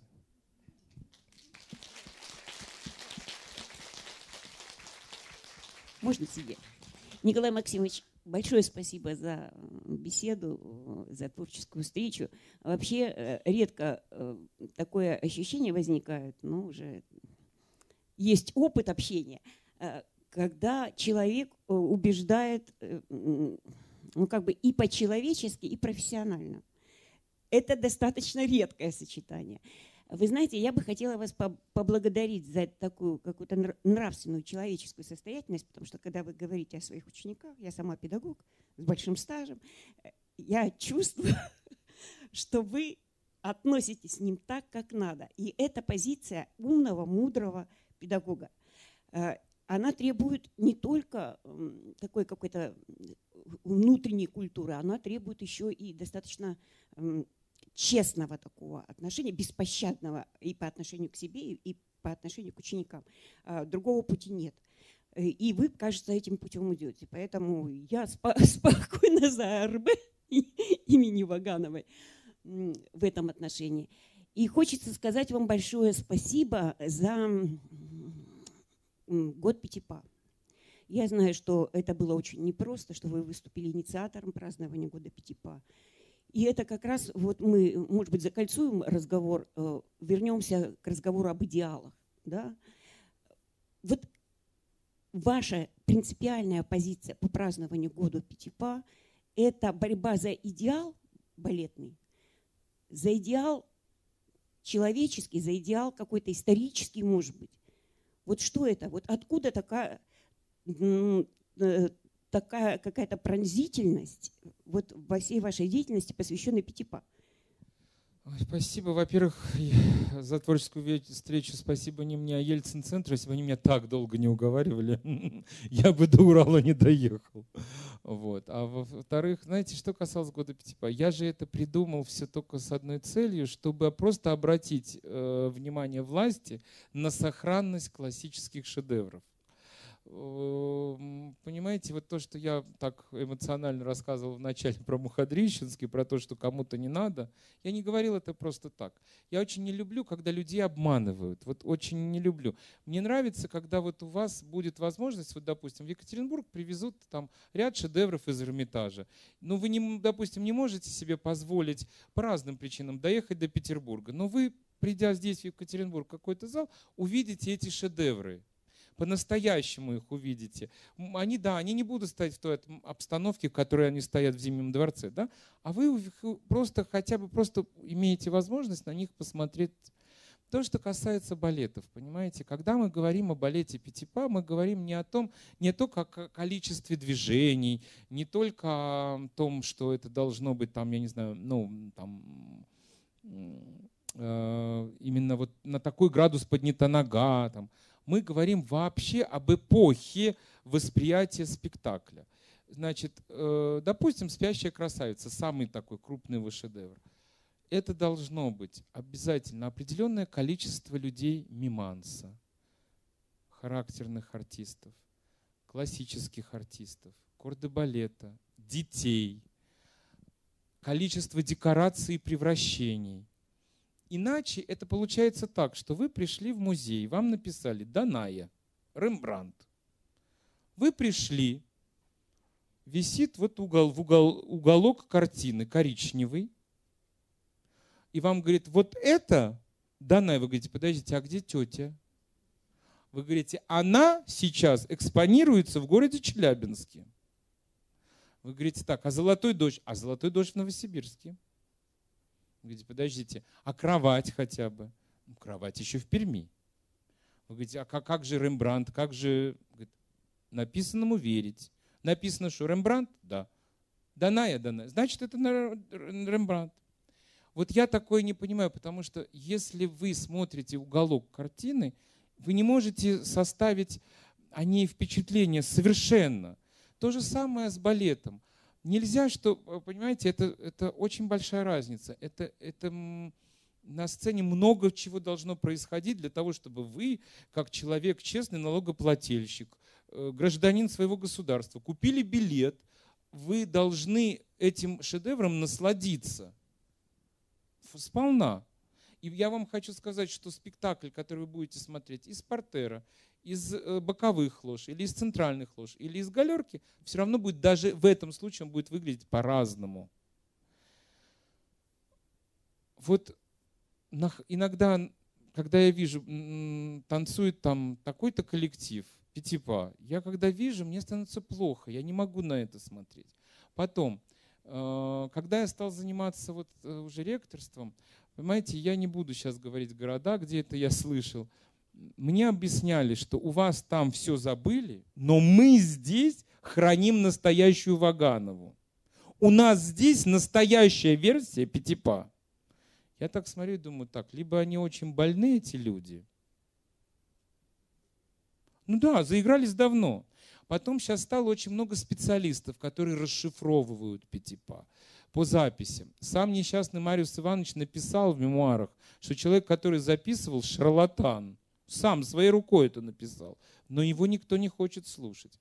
Потому, вы знаете, вот как-то вот мне очень хотелось обратить внимание государства на сохранность э, этого всего и на изучение классического балета. Мне это удалось во многом, но не все, конечно. Вот молодой человек прав, счет может быть не всегда на нашей стороне. Но хотелось бы. А, и будем надеяться, что проживем долго и что-то поправим. Понимаете, ведь дело в том, что вот этот, это не нравственное, понимаете, у меня, у меня очень сердце болит за мою профессию. Я иногда думаю, ну вот что я сейчас их учу, рассказываю там про какую-то высокую материю, про сверхидею. Да прыгать надо, лобать. Потом думаю, ну я-то так не умею, я все равно начинаю там о каких-то высоких идеалах. Потому, ну вот не, не знаю. Давайте мы немножко развлечемся. Давайте посмотрим кусочек из балета «Щелкунчик». Вы хоть какой-то идеал. Я очень честно э, служил балету э, и, и хотел, чтобы это было красиво. Вот посмотрите, может быть, поймете, о чем я говорил.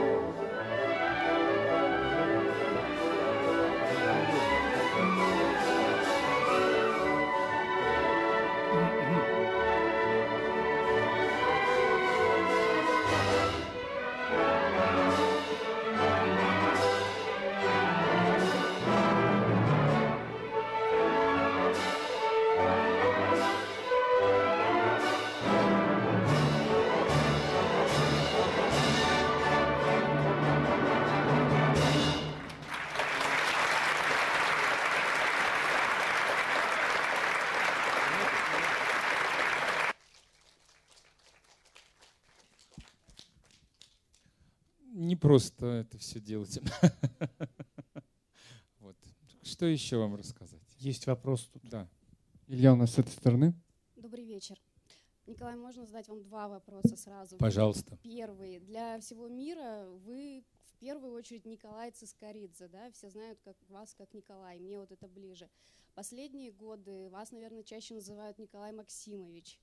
И что ближе вам и что вам больше нравится? И второй вопрос. Я прочитала, что в Екатеринбурге вы посетили могилу своего учителя. Э, расскажите, пожалуйста, о своих учителях и о впечатлении о нашем замечательном городе. Спасибо. Ну, вы уже сами ответили, он замечательный. Значит, первое про Николая Максимовича. Сейчас э, вас посмешу. Значит, когда мы сдавали бумажки в Большой театр, и, ну, э, вернее, когда нас уже оформляли, э, нас взяли 11 человек, да, может быть, вы где-то видели или слышали от меня там, или читали. Я рассказывал всегда, что взяли 10, но я был одиннадцатым, которого Григорович приказал зачислить в труппу, своей рукой вписал номером один. Я как бы алфавит начинается с, с Ц в тот год, и никто не посмел переписать. Э, он сказал грузину 5 взять в театр, вот э, и так и написал своей рукой меня номером один. Так и осталось. И когда мы пришли сдавать уже документы, э, значит, там в канцелярии балета сидела у нас такая дама Лидия Ивановна она была такая простая, хорошая русская женщина. Во время войны она пришла молодой девочкой в труппу, а, машинисткой. И так всю жизнь осталась. Вот когда я уже пришел в театр, она была очень взрослой дамой. Я даже не знаю, сколько ей тогда было лет, но она мне казалась очень взрослым человеком тогда. Сейчас бы, наверное, она мне показалась не очень взрослой. Ну, в общем, и мы когда сдавали, она проверяла, там мы должны были заполнить какие-то фотографии, принести еще что-то. Она так смотрела, говорила, спасибо, Ольга. Там, там кого-то она говорила, там, спасибо, там, Мишенька. Там. Ну, когда дошло дело до меня, она так все проверила, подняла глаза и сказала, спасибо, Николай Максимович. Я говорю, а почему ко мне так это, типа, все официально? Она говорит, а потому что только вы будете народным артистом.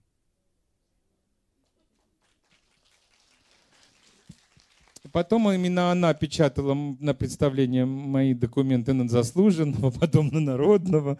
Вот. Все сбылось, и когда ей уже мне дали народного, я прихожу, говорю, ну что, Лидия Ивановна, говорю, вот, типа, она говорит, а я знала, тут, тут все на, на лбу было написано. Зачем этот мальчик сюда зашел? И, но дело в том, что тогда, в тот большой театр, в который я пришел в начале 90-х годов, там был свой, свое правило. Вам стучали в дверь, допустим, если вы вели, я очень рано стал вести спектакли, будучи артистом кардебалета, значит, стучат в дверь, и стоит э, режиссеры все были очень взрослыми людьми, им было за 70, кому-то кому-то за 60 уже лет. И они говорили, Николай Максимович, можно давать третий звонок? Я так все время, да, конечно. Ну, поначалу, потом я уже говорил, уже спокойно воспринимал, что я Николай Максимович.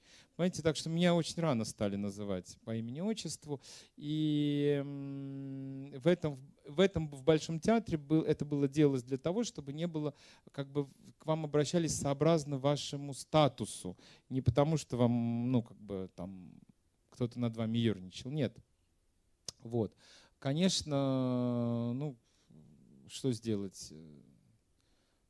Сейчас, ну что, дети же не скажут, Колька, привет, да? Наверное, бы сказали, но, конечно, разговаривают со мной по имени-отчеству. Ну, я не могу вам сказать, что мне это нравится или не нравится. Я привык, ну, да как хотите называйте.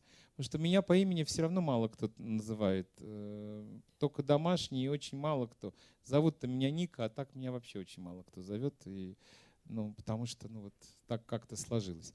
И э, что касается Екатеринбурга, я здесь бывал много раз, я много раз танцевал на разных площадках, но, но он изменился очень сильно за эти годы. У вас только количество зданий вокруг вот пруда сколько появилось, много новых. Когда я был последний раз, вот здание, в котором мы сейчас находимся, не существовало. Да? Вот. Э, ну что еще? Очень красивый оперный театр, конечно, очень красивый. И вам повезло, что именно в вашем городе успели до революции построить такой сказочный такой театр. Это потому что ни один город на Урале больше и за Уралом такого не удостоился, уже советские постройки. Ну и потом еще, что очень важно – как бы вот что касалось моего педагога Петра Антоновича Пестова, он родился, вот как мне сказали, в деревне, которая ближе к Челябинску, но он как раз Челябинск никогда не упоминал. Его во время войны отвезли учиться в город Молотов, это Пермь, а, потому что именно туда было эвакуировано Ленинградское хореографическое училище, и, за, и тем детям, которые поступали, давали рабочую карточку это на питание, да, и это была очень большая подмога родителям, да, для пропитания ребенка. И э, этот мальчик, э, как бы, он никогда не учился в Пермском хореографическом училище, как принято сейчас писать, потому что с, с самого начала это было Ленинградское хореографическое училище, а потом был филиал Ленинградского хореографического училища. Вот конкретно Пестов выпускался из Ленинградского хореографического училища, но там в Перми. А, и потом уже он э, танцевал там в Перми, потом в Новосибирске, потом уже попал в, э, в Нижний Новгород, потому что он поступил в, Московск, э, в, это, в ГИТИС на педагогический факультет. Но он там остался, но родители его жили здесь, в Екатеринбурге, его сестра жила здесь. И они похоронены вот на лесном кладбище. И когда уже он скончался в 2011 году, по завещанию он просил, чтобы его прах привезли, он скончался в Германии, чтобы его прах привезли сюда. И он, ну, как бы так получалось, что вот я с ним, я был на прощании там в Штутгарте, но за Урал уже заезжал только дальше, либо в Владивосток, либо в Японию. Э, вот, а вот э, не, не доезжал. Ну вот, когда уже было решено, что я еду, я, моя одна из просьб была, что мне надо туда посетить. Я не знал, что такое внимание это привлечет мне хотелось просто ну, доехать до могилы моего педагога, кто меня растил в школе, кто столько времени мне уделил и любви, и, и жесткости, и нервы потрепал сильно. Вот. Человек, которого я очень люблю и очень благодарен за очень много. А кто были еще мои педагоги? Ну, в Большом театре это были выдающиеся люди. Был такой Николай Симачев, он, к сожалению, скончался тоже давно. А, был Галина Сергеевна Уланова, Марина Тимофеевна Семенова и вот Николай Борисович Фадеичев, он, слава богу, жив здоров, и дай бог ему много лет еще. Ему 85 лет недавно исполнилось. Скоро, наверное, 90 лет будем праздновать. Ну, вернее, не, не недавно, уже давно, уже скоро 90-летие будет. Потому вот так вот. Вот, вот мои педагоги.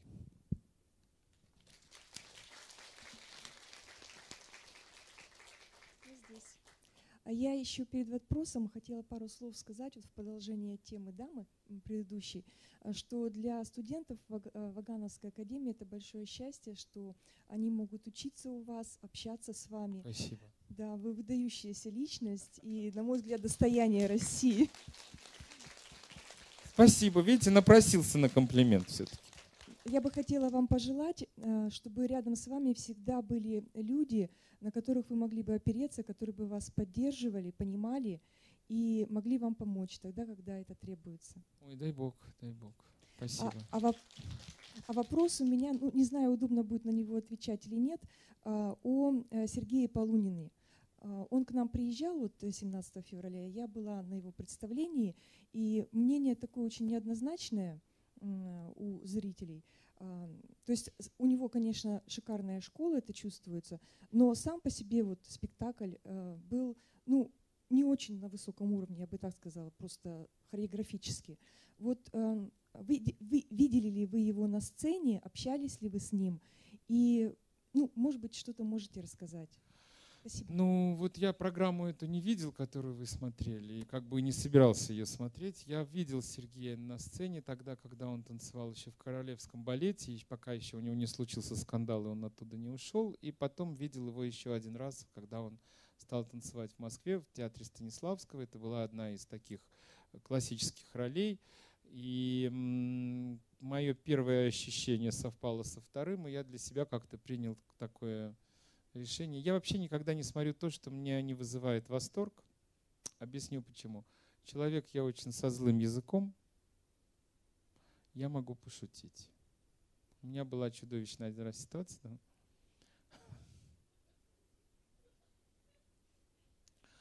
В Мариинском театре была премьера балета «Золушка». А я должен был после этого спектакля сразу ехать на вокзал а я что-то там репетировал, как обычно. Я танцевал постоянно там и готовил новые роли все время. Ездил туда-сюда все время. Это какие-то 90-е э, годы, по-моему. Да, 90-е. И я, значит, или начало совсем 2000-х.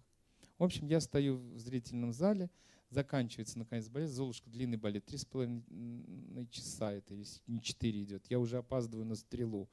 Э, я уже весь на измене. Ну и, наконец, последний аккорд. Я выбегаю из зала, и, не дождавшись поклонов, и кто-то мне навстречу беж... идет из артистов и говорит, ну что? Я ему говорю, да, что-то я ему сказал, в общем.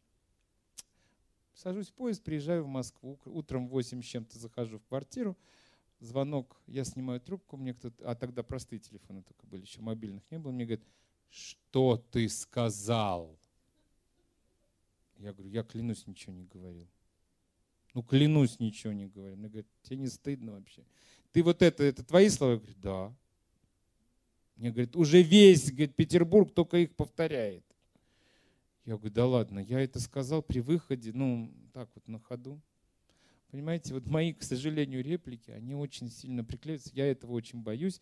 И я не смо... ну, стараюсь не смотреть, чтобы, не дай бог, не высказаться вот так. А я могу, да. И понимаете, э, вот что касается, я для себя поставил такую вот как бы ограничение. Если мне не нравится, я не буду. Не смотреть фильм, не смотреть балет, не смотреть спектакль. Если, ну, чтобы, ну вот, во-первых, мало времени в жизни. Я лучше сериал посмотрю. Знаете, такой хороший. Поставил себе сериальчик, раскладываешь пасьянс вечером, я и так уставший. И они что-то там журчат, выясняют отношения. Ты так переживаешь за Дона Педро. И уснул. Утром встал и с новыми силами на работу, там Дон Педро развелся. А ты опять э, приходишь и смотришь, как там Дон Педро вообще, что с ним, с восьмой женой-то. Вот. Мне, я лучше это посмотрю, нежели вот так вот сидеть и как-то расстраиваться, что ну, очередной надувают какой-то пузырь. Ну, нет, мне это не интересно.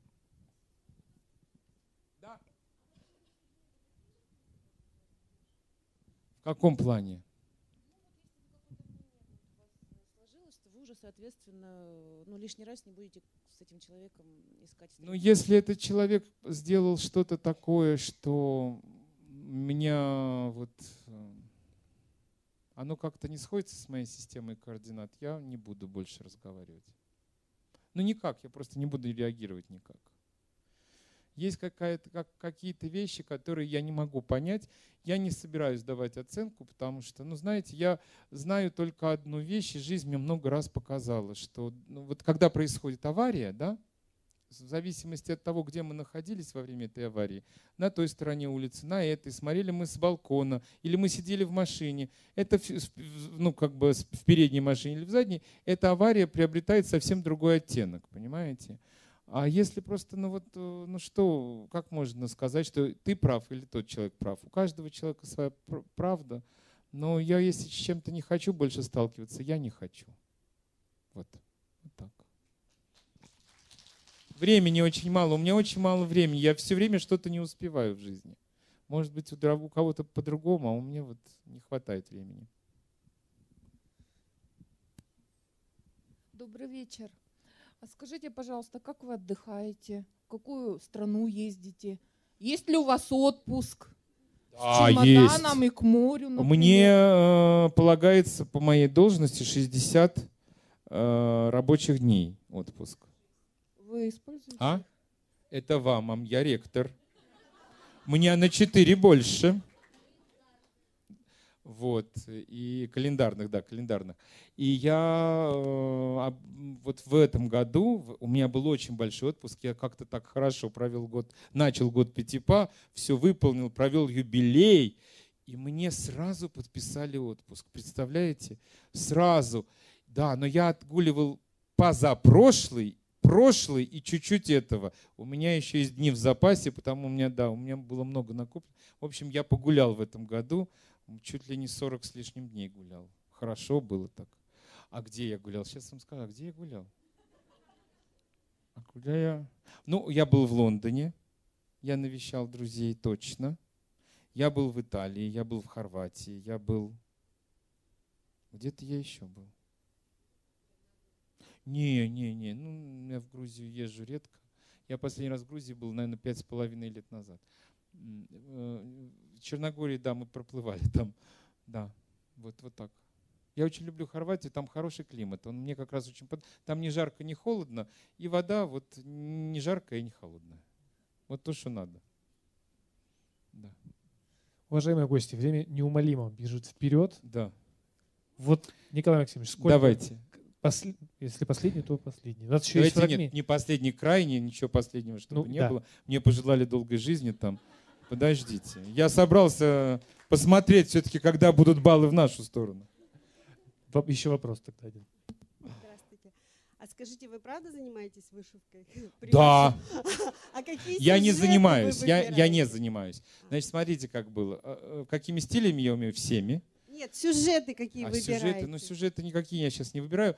Я вам сейчас объясню, в чем дело. Когда я был маленький, няня, у нас было все вышито, и сшито няней, э, связано, все ей, все крючком было. Это украинка, я же вам сказал. У нас все хрустальные вазы были вот этими накрахмаленными, вышитыми салфетками. Все подушки, они обязательно вот так стояли, на них висело это все вышито. Моя мама приходила и делала так, она же грузинка, она это мещанство видеть не могла. В общем, а я все это мне нравилось, в общем, и у нас стояли огромные пяльцы Анины, и когда у нее было свободное время, она садила, когда она успевала, вот я пытаюсь подумать, когда все человек делал сам. Она еще мне книжки читала, потом, в общем, мы с ней пели, дай думку гадаю какую-нибудь, и она вот так вот делала руками туда-сюда. В общем, я на нее много лет смотрел, потом в какой-то момент я маме вышел что-то к какому-то 8 марта, то ли к дню рождения, рядом с ней. Она мне научила, натянула мне маленькие пяльцы. В общем, все я сделал. Я пришел учиться в хореографическое училище. Тогда не было пластика вот такого на полу, и мы поливали пол, и э, туфли же из кирзы сшиты, они протираются, они очень дорого стоили, потому что те туфли, которые делались в ВТО, они, ну, они были как испанский сапожок, просто это нельзя было носить. А туфли Большого театра мама могла себе не очень позволить. Ну, дороговато это все было, но раз, э, два, две пары в месяц она мне покупала. И надо было все время штопать. Вот с э, 87 по 92 я был мастер штопки. Как я это делаю, если бы вы знали? Ух! В общем, я штопал каждую свободную минуту, вот, которая была, потому что наш педагог был очень строгий, я вам сказал. Он не разрешал вообще. Если он видел дырочку на нас, он так тихо подходил, предательски засовывал палец и рвал. Чтобы вот навсегда, что в рваном он разрешал штопанное, он разрешал не, ну, не новое, но это должно было быть не грязное и не с дырками. Вот это не могло быть. Очень аккуратист он был. И, значит, и в нас воспитывал, что это, как он говорил, в свой хлеб не плюют. Это как в зал ты вошел как на молитву, значит, здесь все накрахмаленное, белое и так далее. И, в общем, я все время штопал, штопал, штопал, штопал, штопал, штопал. У меня все эти иглы. Знаете, что самое смешное? В 90-м году, когда я учился на первом курсе, мы поехали в Японию. Я купил такое количество ниток по сей день. Я открываю шкафы, а у меня вываливается и вываливается. В 90-м году я затарился на всю жизнь. Я после этого, представляете, да, я ушел со сцены в 2013-м. Я даже половину не израсходовал. Только э, белых ниток, которые я накупил для э, таких вещей. Потому что, ну, я приехал про запас. В общем, я до сих пор раздаю это все. Я кому-нибудь все время что-то отдаю, потому что у меня залежи этого. И вот э, приход- прихожу в театр, туфель, ну завались, ну вот просто выше крыши этих туфель. А привычка тыкать иголкой, она есть. Потому что, знаете, вот сейчас я пассиансы раскладываю, я как-то заменил это. Или в Angry Birds. Кто-нибудь понимает, что это такое? Что я чемпион. Ну вот, в детстве-то не было ничего, иногда играю. И вот, значит, я э, стал вышивать. Ну, потому что надо куда-то деть. А потом это очень успокаивает. Это так тебя, так это фильм смотришь и, улетаешь. И я вышел гигантское количество салфеток. Где я брал сюжет, я просто покупал готовые немецкие вот эти вот салфетки, привозил откуда-нибудь из-за границы и, значит, раздаривал, ну, гладь вот, э, и все вот это, то, что там нужно, крестик, это все это ерунда, это, конечно, это... Понимаете, в чем дело еще? Я очень аккуратный человек. Вышивка ценится же изнанкой. Няня-то меня научила без узелков и без всего. Я это умею сделать так, что пойди мою интригу распутай. Что вы, конечно. Это же характер, вышивка это характер. И вязание характер. К сожалению, вот вязать я никогда не мог, и няня мне говорила, скупой ты. Я говорю, почему? А нитка тянется. У меня сразу, да. Когда вот, представляете, продается вот этот набор, там, допустим, ну, определенное количество, ровно половина у меня всегда останется. Я с нычкой человек. Я, у меня всегда должна быть не, все-таки голодное детство. Вот. Но чтобы у вас было хорошее настроение, я вам предлагаю в конце посмотреть отрывок из балета «Светлый ручей». Слышали про такой балет? Значит, а, кто не слышал, рассказываю. Это артисты Большого театра приезжают в колхоз по имени Светлый ручей на шефские концерты.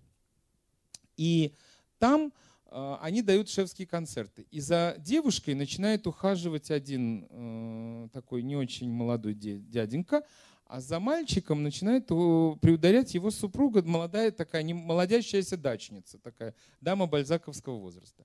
И, в общем, в какой-то момент они решают их разыграть, они переодеваются, и к дедушке на свидание приходит вот этот танцовщик в в женском, а дяденьке, девочка в мужском. Вот этот отрывок хочу вам показать. Просто очень было смешно. Я со своей, значит, рожей вот этой фигурой, когда меня одевали в советский костюм, я был как раз вот тот недобиток, которого еще в ГУЛАГ не успели отправить. И, и я, чтобы оправдать как-то свое присутствие на сцене, я пошел и в переходе купил такой а, знак, этот, э, ну, э, орден что я туда приезжал орденоносцем, типа, в колхоз, и меня не расстреляли еще потому, что я орденоносец. Вот. В общем, посмотрите, это, это весело. Я надеюсь, что у вас будет хорошее настроение после этого. Спасибо.